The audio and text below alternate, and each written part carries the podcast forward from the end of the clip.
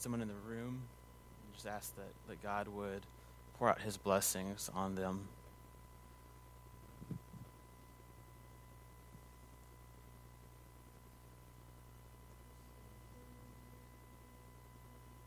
And as we're in this, this time of silence, I invite you to ask God to silence your heart and silence your mind. I invite you to ask Him to speak to you this morning. I think there's power in, in, in praying, Lord, speak to me, transform me, open my eyes up to what you would have for me.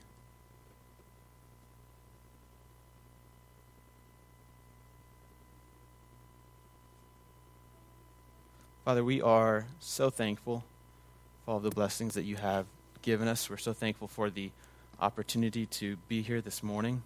Uh, I pray that, that our time here would not be uh, just another hour or two during our week, but that we would be transformed uh, by experiencing your love and your presence. And so we pray that, that that would happen this morning, that your Spirit would show up and speak to us and draw near to us. It's in the name of your Son that we pray all things. Amen. All right, well, if you have a Bible, go ahead and open it up with me to the book of First Thessalonians. And we'll be in chapter 5. If you're in one of the black hardbacks underneath the seat around you, it should be page 988. First Thessalonians chapter 5 is where we'll be this morning. A couple months ago, I found myself in the study of uh, our apartment with this weird little clip on my ear, looking at an iPhone and an app that was recording my heartbeat, and, and I wondered how I got there. And I remember waking up in an ambulance and remembering trying to think through how I got there. Apparently, uh, when I wake up in an ambulance, this happened twice, I am like the ultimate MMA fighter, okay? I land punches on the chin which is amazing for so many reasons. One is I'm not that kind of person. Like, I feel like I, if I tried to do that in real life, I wouldn't be able to. But apparently, these big paramedics, they don't want to come pick me up. Uh, it's trouble. Uh, I wake up in the ambulance. I'm, I'm wondering how I got to the ambulance. And I remember back two weeks earlier, and we were in a board meeting here at the church, and, and there was a, a, a person who had come to the church and asked if they could rent our upstairs uh, for a school during the week. And, and what they did is they ran a school for children with special needs. And it was a smaller school, so, so they thought the space up there would be perfect for it. And, and, and when I found out about it, I was like kind of excited because I uh, used to work with kids with special needs, and I've always kind of secretly hoped that our church would somehow find a way to, to integrate that into the life of our congregation. And, and I was in my mind, you know, imagining how awesome it would be to come to work every day and say hi to my the autistic buddy, right? And, and have all this joy here in the, uh, in the building uh, throughout the week. And then I, uh, as we started talking uh, through whether it would be a good, good opportunity for them and for us, you know, as a church, we've got to think through, is it wise for our facilities? Is it wise for um, the, the wear and tear on the building? Is it wise for our other tenants and, and our congregation members? And we came up with the conclusion that, that we were going to have to tell them no, that they couldn't, they couldn't use our facilities. And, and we were aware, I was aware, that uh, it was right before school started, and if, if we said no to them, they had no school anymore. Uh, they were going to meet in the house with as many people as could fit in until they tried to figure things out. And so, because I'm the pastor and I have that cool little name badge, right, I get to, to deliver news like that. And so I was the one who said, sorry, you can't rent here. We're not going to be able to offer that to you. And, and that hit me very hard. It weighed on me because I felt the responsibility for the school not meeting anymore. And I knew it wasn't true, and I knew it was the right decision, but I, I felt like I had single handedly closed down this school for children with special needs. And the self talk that was running through my mind is like, great job, Mike. What are you going to do next week? Burn down an orphanage, right? And what's, what's, what's next on your list? And I can remember crying a lot that week. And I woke up in the ambulance. And I wondered how I got there. And then I remember the week after having to turn down those tenants, getting a phone call from a uh, school that I used to teach at and learning that one of my students had died. A 16 year old that, that was uh, very much loved uh, by everybody and had, had unexpectedly, for no apparent reason, passed away. And, and so the school asked me if I would come up and, and do some grief counseling, if I would come up and just be available for the students. And, and, and that week, I can remember how hard it was every day. You know, it's, it's one thing to grieve yourself.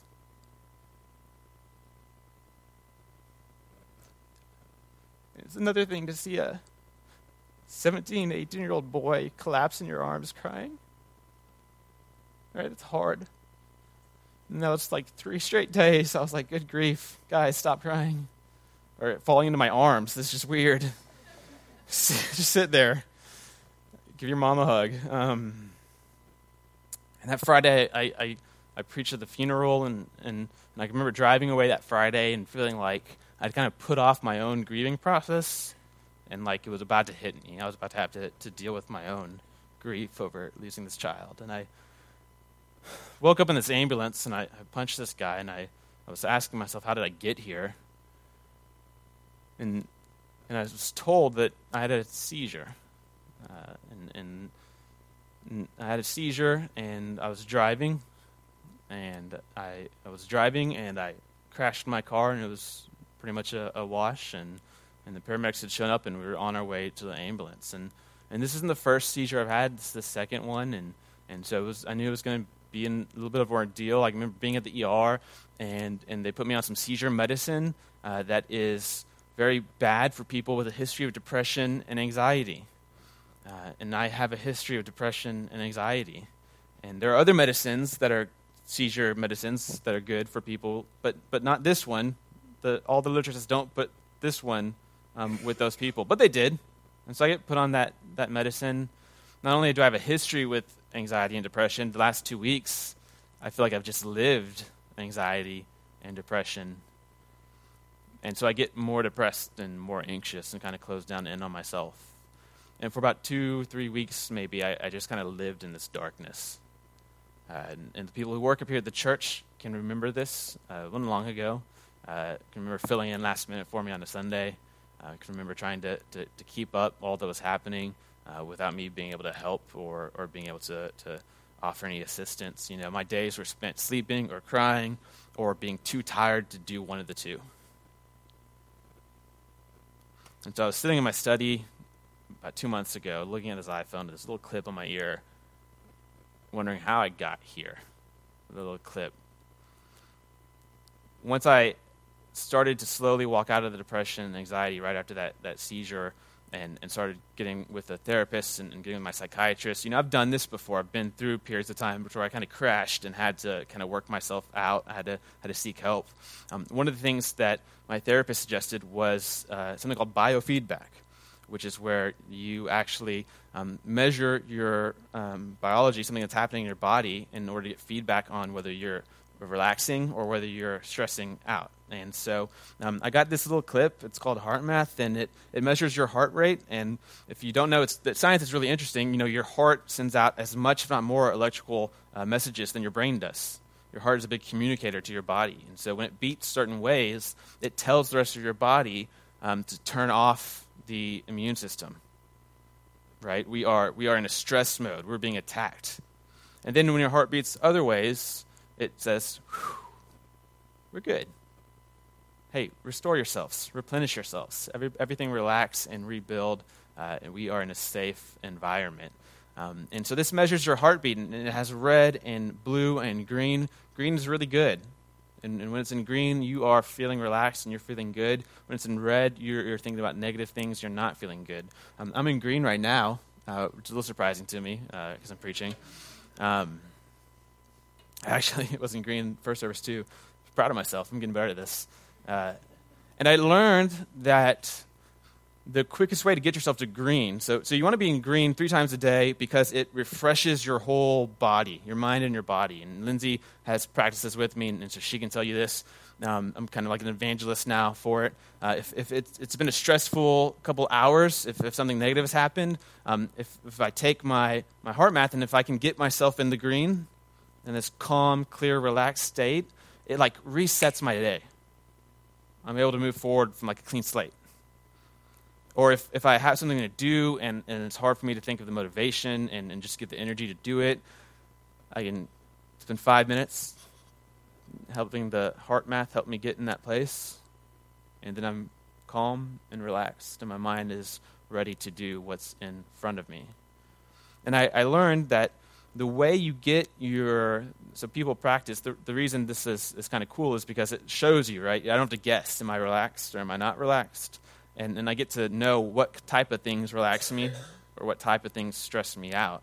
Um, and i was told very early on that the, the two easiest ways to, to get yourself in the green uh, are to think about uh, a time you experienced or, or gave unconditional love or to think about something that you're grateful for and I found that the grateful part of this is, is the easiest for me. When I, when I sit and think about something that I'm grateful for, my heart relaxes and it starts telling the rest of my body restore yourself. We're in a good place. Cleanse yourself. And I can feel it, not only my mind washing away, but my whole body, right? I mean, it just feels better. And so my, my therapist in science taught me that it was important to be grateful and to build in these practices of gratefulness. And, and what I've found as I've slowly been doing that is that it matches up actually step by step with what we find in Scripture. Um, God in the Scriptures in the Bible commands his people over and over again to be grateful. And I think sometimes we look over that, we skip over that, or we forget it we stop practicing it. But this morning, I want to argue and, and show you uh, how important it is and, and, just how much emphasis the Bible places on it.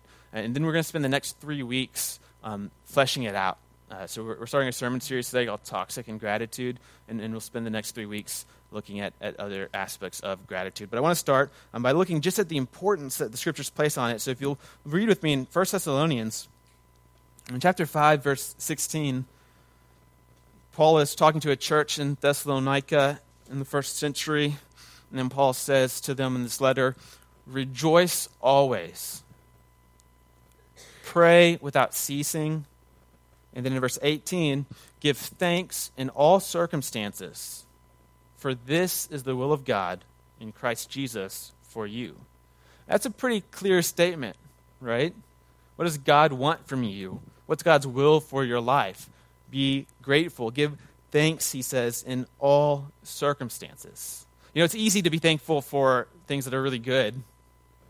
It's harder to be thankful for things that you perceive as negative or, or hurtful. There's an old saying that goes, um, one thanks for a negative situation is worth more than a thousand thanks for a positive situation. I mean, that is so much more powerful. I can remember thinking at Gray's funeral, not thinking, saying it out loud, even though I wasn't living it, um, that, that even in the midst of grieving over the loss of a 16 year old, there are ways to, to be grateful. There are gifts still to be had.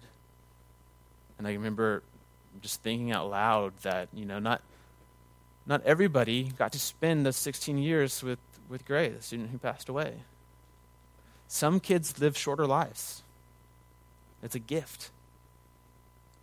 It's, it's not to say that that wasn't a tragedy and that's not bad and that we shouldn't grieve over that, but just say there, there are also some things at the same time that we can recognize and be thankful for. I was thinking through, not, not every teacher got to teach him. I know hundreds who, who'll never know what it was like to have Gray in their classroom, to have him rub off on them. But I got to. And what a gift. What a gift that's so easy to overlook.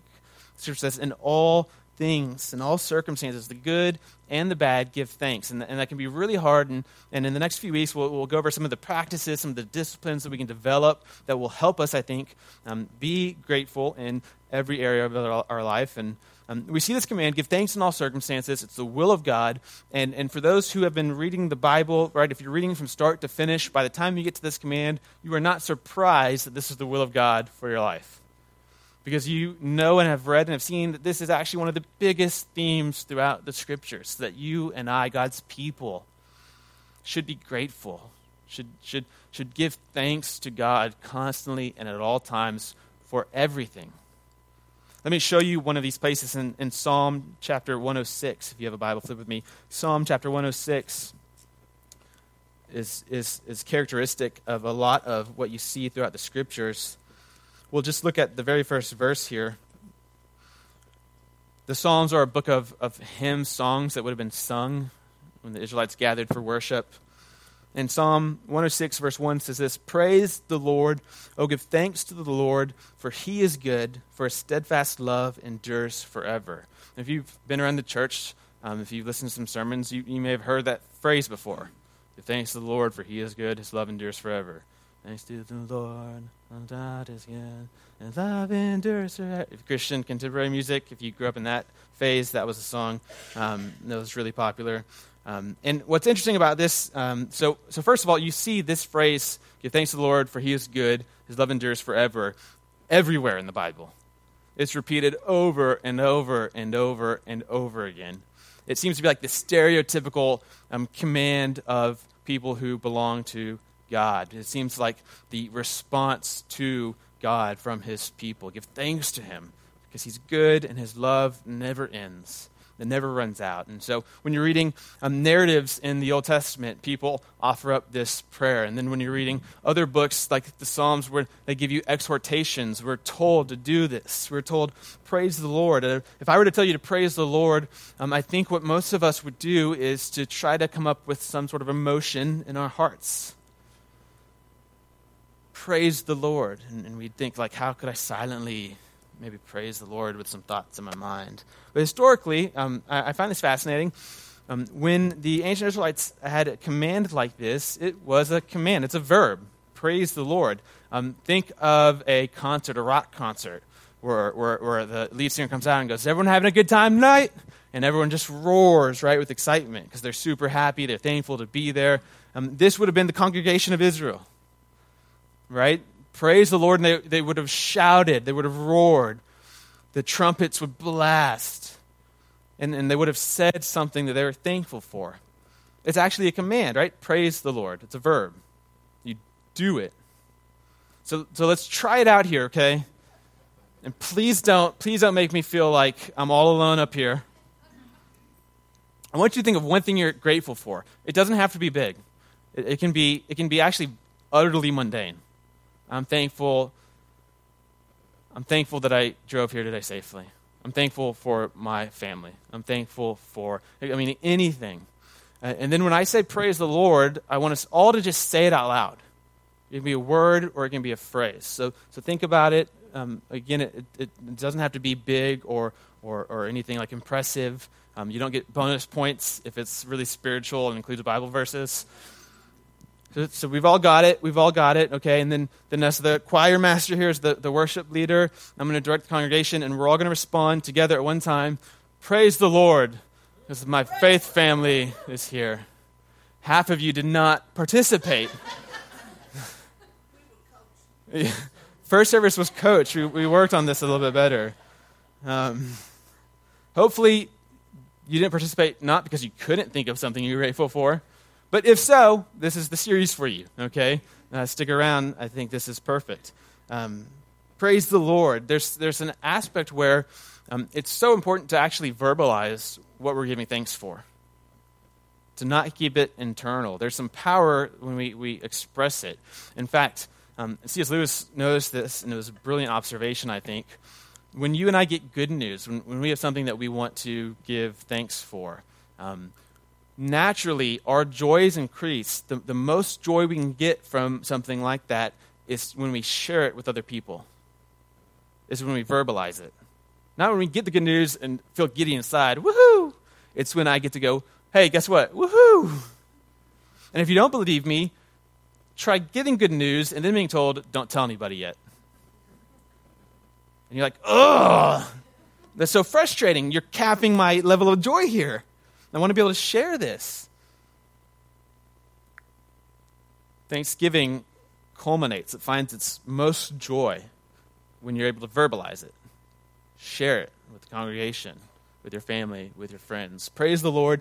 His, his love endures forever. We find it throughout the scriptures. Jesus himself lived a, a thankful life. If, if we look at the life of Jesus, he models for us what it's like to live at all times, in all circumstances, thankful.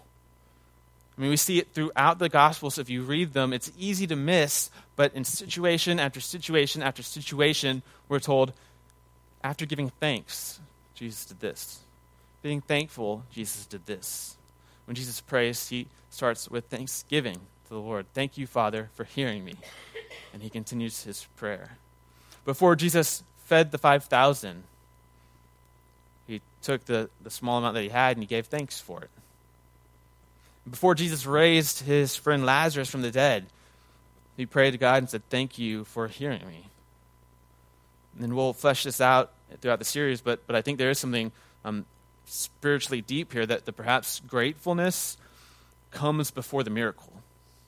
That perhaps, perhaps being thankful is usually the foundation for God to, to heal you in a powerful way.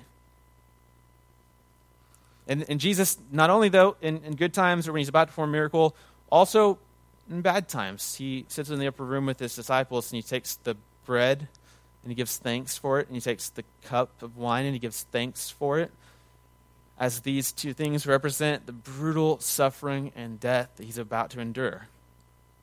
Even for that, Jesus is able to say, Thank you, Lord. He models for us what a, life of gratitude is like.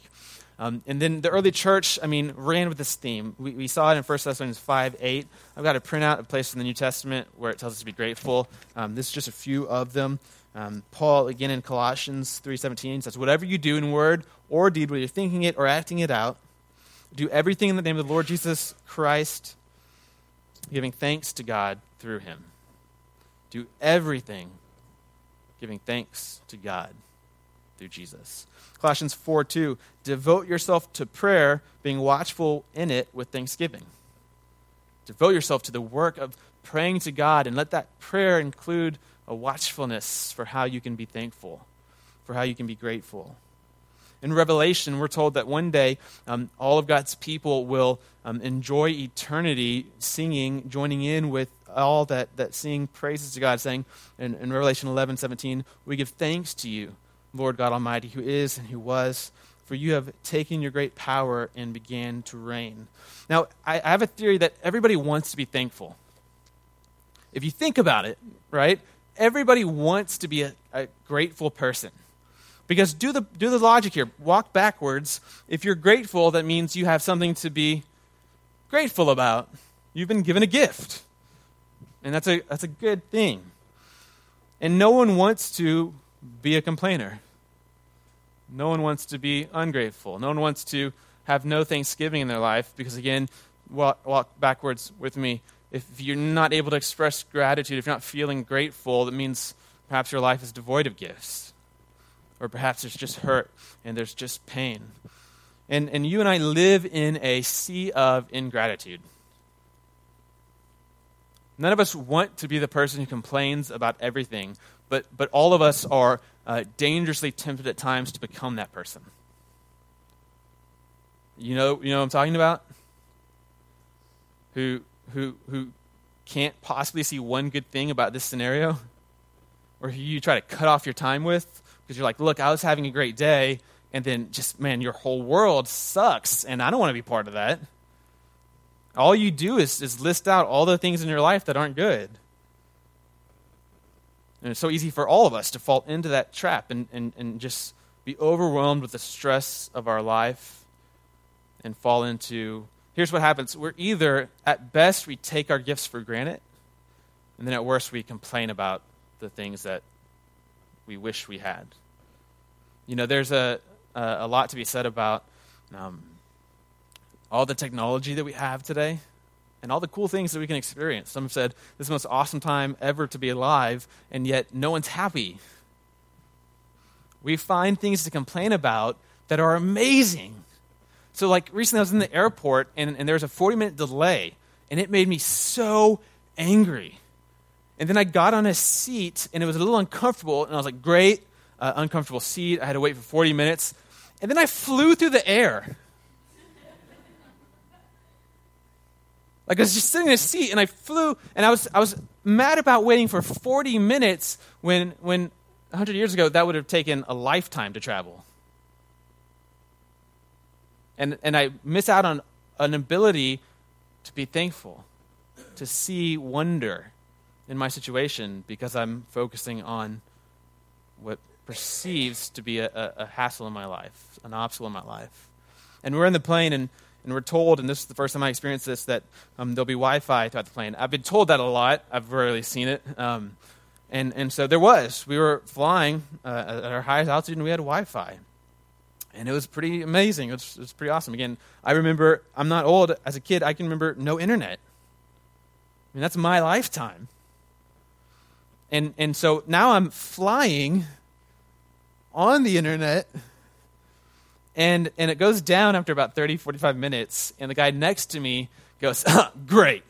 And I'm like, Wow, how, how much can you complain about something you didn't know existed until 30 minutes ago?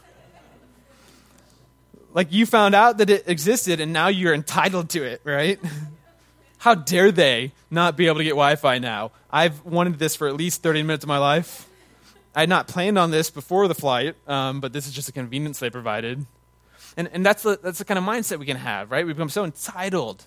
We think we deserve so many different things. We place expectations on different people and, and situations, and then that rationalizes our complaining. And we miss the opportunity to be blessed with gratitude. I don't think the problem is usually in our lives a lack of time.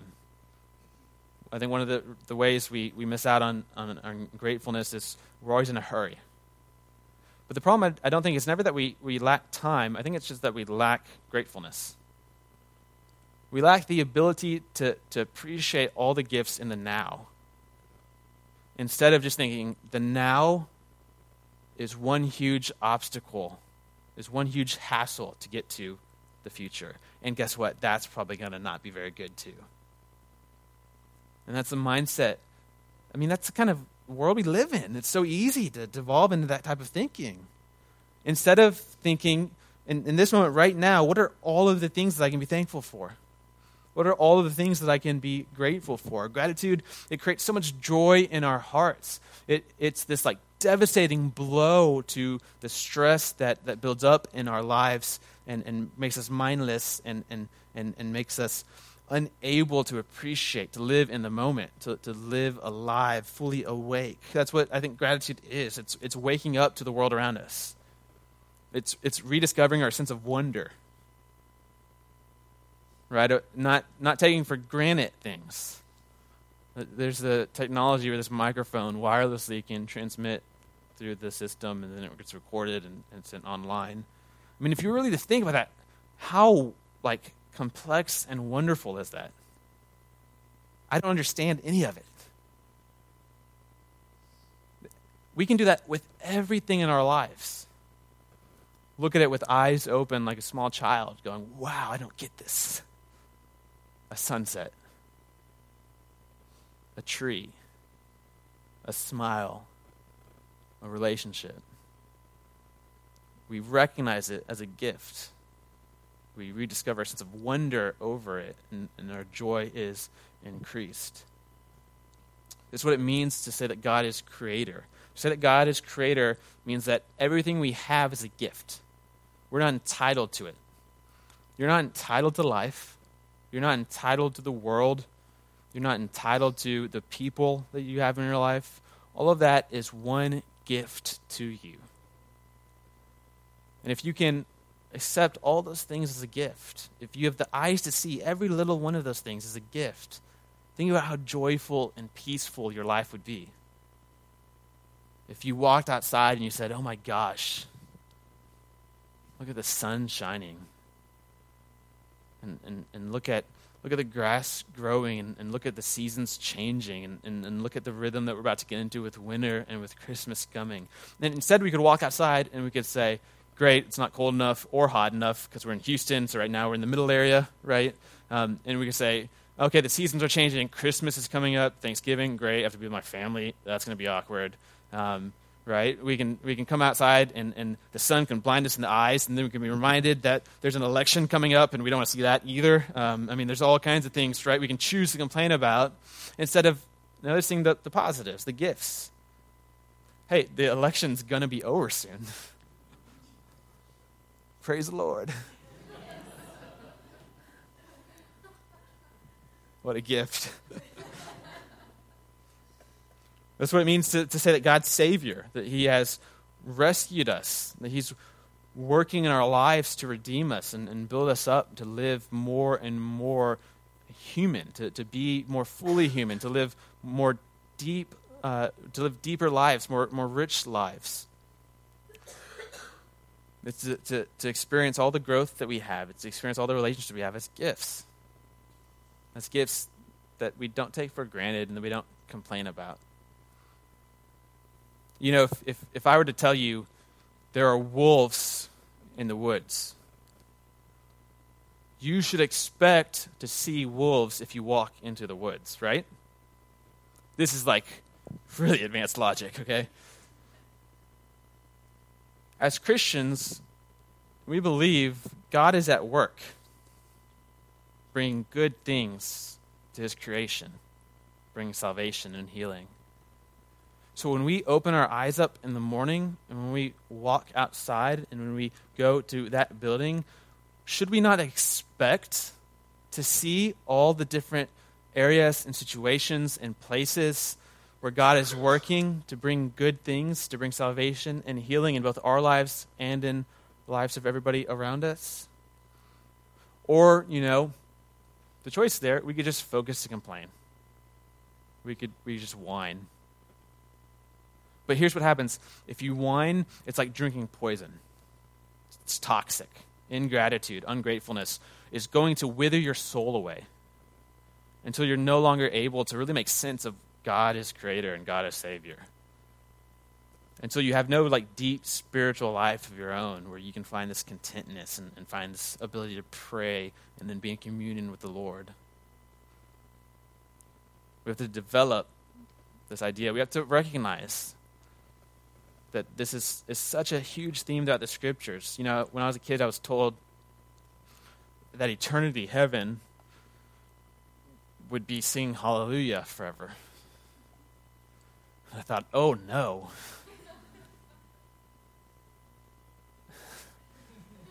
no, thank you. I kid you not. Like, people think I'm, I'm lying about this. I found out a few years ago that people often assume preachers are lying about most of their stories.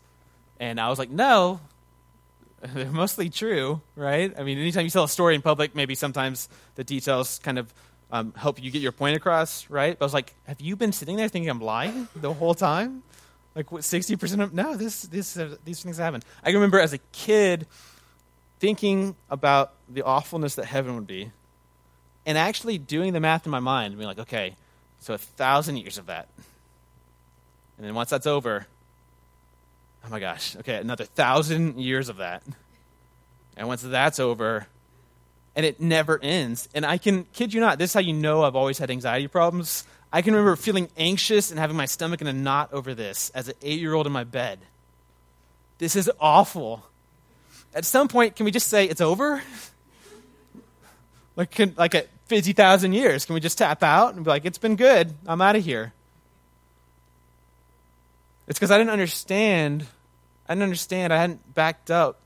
What would it mean for someone to say hallelujah, which means praise the Lord? It would mean that they have something to praise Him about. It would mean that they have a gift that's been given to them. It would mean that they're overwhelmed with that gift. Their eyes are opened up to it and they're experiencing joy because of it. And so to sing hallelujah for eternity, man, I can't even imagine the joy. I can't even imagine the experience that would be. Now, what would it, what would it mean to be people who, who, who say hallelujah right now? In our day to day life? What would it mean to be able to say hallelujah every day? What would it mean to be able to say hallelujah every moment? What would it mean if, if we could look at our life around us and, and find things to be grateful for? Um, we, we don't really have to find things so much as we have to just open our eyes up, right? They're there, and they're always there. It's just we, we close our minds or our eyes to them. Being grateful is not, is not thinking really hard and finding stuff, it's just discovering what was already there but you looked past and regaining your sense of wonder over it. Oh my gosh, how beautiful is this? How great is this? Um, one of my favorite authors, A.J. Jacobs, is a uh, immersion journalist, and so what that means is, is he picks a topic and he like lives it for a while. He like throws his whole life into it, and then he writes about the experience. Um, he did Drop Dead Healthy, where he took everyone's health advice for a year uh, and uh, wrote about that, and, and right creates all these interesting observations. And this is a job to him, right? So when he says, "I'm going to live healthy for a year," I mean, he's doing that 24 7. I mean, he's taking it to the extreme to be able to tell us what would it be like if we really took all this advice. And he, he wrote a book called My Year of Living Biblically One Man's Humble Quest to Follow the Bible as Literally as Possible. Now, he's a, a Jewish man um, ethnically. He, he's an atheist, though, and, and he writes this book um, for a couple of reasons. One being, you know, he's very he's very convinced that, that religious people pick and choose what they want to do in their religion. Um, and, and so he's like, why don't, why don't I see what it'd be like to do all of it? And so, again, it's very academic. He goes through and lists out every single imperative that he can find in the Bible. I mean, this is probably more studying than most of us have ever done in the Bible. And then he, for a year, systematically tries to do all of those things as much as possible. So by the end of the year, he's got this super beard going on can't cut the edge of your beard. He can only wear one type of garment because there's no mixed fabrics. He can't touch anything that has been touched um, by someone on uh, a girl in their menstruation cycle, and so without being purified, which means just about anything because you never know. We don't have those regulations anymore, right? And so he carries a stool everywhere he goes because he's he can't be safe. This one apparently was really upsetting for his wife, and so she would, out of spite, go sit on everything and touch everything in the house. and he'd be like, Yeah, enjoy yourself. And he, I think he tells a story of he puts his like whole little body on top of the stool because he can't even touch the ground. I'm trying to live biblically here. And at the end of the book, he, he, he talks about some of his observations, and he concludes, you know, he, he, was right. People choose, pick and choose cafeteria style, kind of what they want. Now, as a pastor, I would say there might be good reasons why we follow some of the commands and not others. Um, but he, he, says, I'm not, a, I'm not a theist, I don't believe in God, but I, I would say I'm, I'm a reverent agnostic, which is to say, I do think there's something that transcends myself. I don't know what it is. I'm not sure I can name it yet, but I've experienced it, and I'm open to the possibilities. And, and he says there's one thing actually, and, and this is great, that, that he's going to take away from the project. So he says this at the very end of the book. Um, I've started to look at life differently. When you're thanking God for every little thing, every meal, every time you wake up, every time you take a sip of water, you can't help but be more thankful for life itself for the unlikely and miraculous fact that you even exist. In fact, he says, I've developed an obsession with gratefulness. I can't stop. Just now, I pressed an elevator button and I'm thankful that it arrived quickly. I got onto the elevator and was thankful that the cable didn't snap and plummet me to the basement. I went to the fifth floor and I was thankful that I didn't have to stop on the second or third and fourth floor. I got out and I'm thankful that Julie left my office unlocked so I don't have to rummage for my keys and I can walk in. I walk in and I'm thankful that my family's at home and are healthy. And on and on and on and on. I'm actually muttering to myself, Thank you. Thank you. Thank you. He says it's an odd way to live, but also kind of great and powerful. I've never been so aware of the thousands of little good things, the thousands of things that go right every day.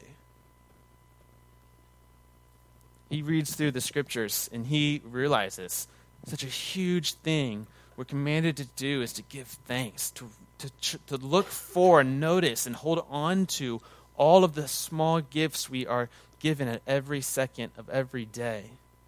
Yes, we should be thankful for, for what God has done for us in, in Jesus, right? What, is, what has God done for you? You might ask someone that I might say, Jesus died for me. And, and that's good and proper, and we'll, talk about the place of that in, in the weeks upcoming. Um, but I might respond back, that was like 2,000 years ago. Has he done anything recently for you? What's he doing now? What did he do last week? What was he doing around you? What are all the little things that he continues to bless you that you don't just take for granted or don't find the, the one or two glitches to just complain about? And it's amazing that if you take the time out, try to be grateful. And, and whatever kind of disciplines you have to practice, right? Whatever kind of reminders you have to put in your life. It's amazing how much your body itself starts to feel at home in God's creation. It's amazing how much closer to God you start to feel. It's amazing how much more able you are to serve other people, to love other people. You're grateful, you're joyful. Gratitude is is necessary for our, our spiritual lives, for our spiritual well beings, for our life in Christ. And it's, it's not one other thing to add to the list. I'll end with that. Gratitude is not another to do thing that we add to an already long list that we're never going to get around to. Gratitude instead is the foundation of everything, it's a perspective on life. It's a perspective about our to do lists that we'll never get around to. It's being thankful finding the gifts, verbalizing them, growing closer to God, being a healthier human, a healthier Christian. And, and then, you know, when, when you're in that state of mind, you're going to be able to bless other people. When, when you are complaining or focused on what's bad in your life, it's going to be very hard for you to, to love on somebody else, to focus on somebody else. But when you are utterly aware of the grace you've been given, all the gifts around you. And suddenly people don't seem like an interruption anymore. And suddenly, even the hard things in your life become things you can be thankful for, opportunities that, that you might not have otherwise. Give thanks in all circumstances, for this is the will of God for you in Christ Jesus. You pray with me? Father, I thank you for